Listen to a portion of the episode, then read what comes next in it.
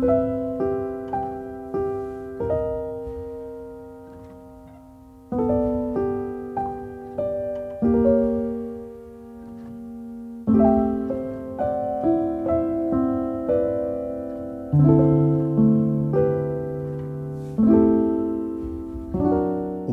everyone, to another brand new Quick Bite from Nikolai's Kitchen.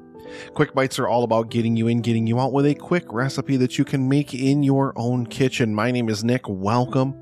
Thank you so, so much for taking the time to download this today. If you're a new listener, welcome. It's so amazing to have you here. If you're a returning listener, welcome back. In today's quick bite, I'm going to be talking about green goddess aioli. Now, this is directly tied, I mentioned this in Monday's episode, but this is directly tied to the green goddess sauce that we made on Christmas Eve for Snicky Snacks for that fried brie, which was absolutely incredible. Such an incredible dish. Uh, the way that all those different flavors, those different layers, that bite when that all comes together, oh, magic. It's literally like food magic. And we kind of all fell in love with this sauce and I wanted to make it again because last time I made it, I had made it with my orange and black pepper aioli. But then I said to myself, I'm like, well, we don't ever use mayonnaise. So why don't I just take the things that make green goddess sauce green goddess sauce, and why don't I fold those into their own aioli, like make an aioli from scratch, and incorporate a lot of the elements of the green goddess sauce to kind of see what happens. And I've got to tell you, the result was beyond my wildest expectations. Now, uh, I stripped down my aioli recipe pretty much. I removed the onion and the mustard from it. I did use mustard when I made mine. Uh, I tasted it without the mustard first. And then I kind of just wanted to see how the mustard, I used like a whole grain Dijon, how that would play in this and it doesn't need it. And and to be honest, the horseradish kind of takes away and and and kind of does a little bit to overwhelm some of the herbs and stuff that you're throwing in this. So I would definitely omit mustard. And yeah, I omitted onion just because the green goddess sauce already called for scallions. So I just beefed up the amount of scallions in this instead because you're still going to get that onioniness from that, but it's going to be more subtle. It's not going to be quite as as uh, pungent. I had this. I made burgers tonight with, you know, homemade brioche buns, toasted them up, and just gave it a nice smear of this green goddess aioli. Oh, just perfect. And it really, it, like, when I break down the recipe, it needs to sit for a day.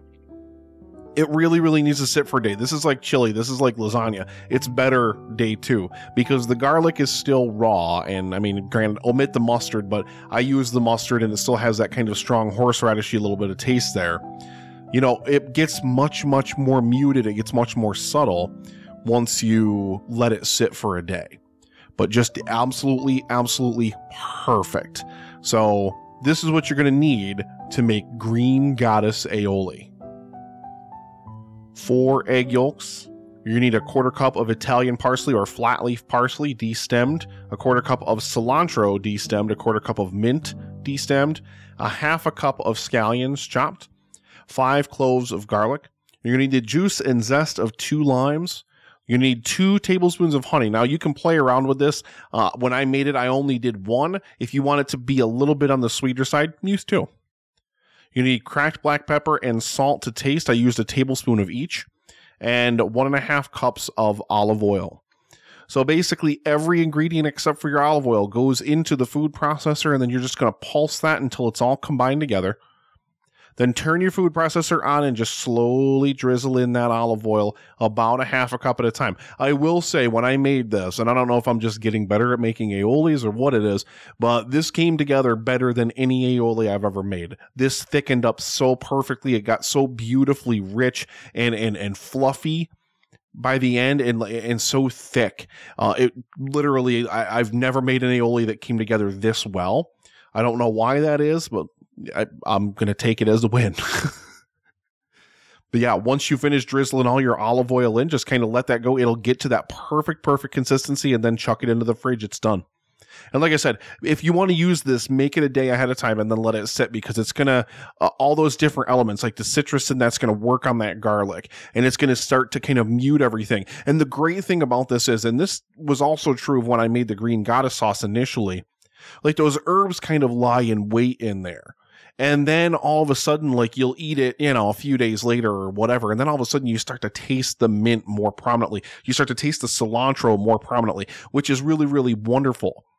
You know the citrus and the garlic they kind of fade into the background and they really help to kind of just prop up all of the fresh herbs in this. It's really really fantastic. I can't say enough good things about this. This turned out even better than the green goddess sauce did because that was just made with an aioli that wasn't really necessarily meant for it. Uh, this absolute perfection. I promise you take the time to to get the ingredients and throw this together and then have this you know i had steak fries tonight. I added a little bit of hot sauce and had that absolutely perfect. It makes like just perfect dipping sauce make wraps make literally anything and everything that you use for aioli. This is perfect and that is going to do it for this quick bite here from Nikolai's Kitchen. I really appreciate you taking the time to listen to today's show.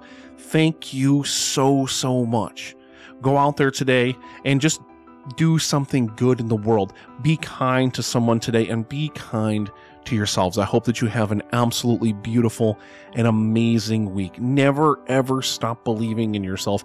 Never ever give up on yourself. Coming up Monday on the show, baby apple pies. I can't wait to talk to you guys about them. Thank you so much for listening and thank you so much for coming on this journey with me.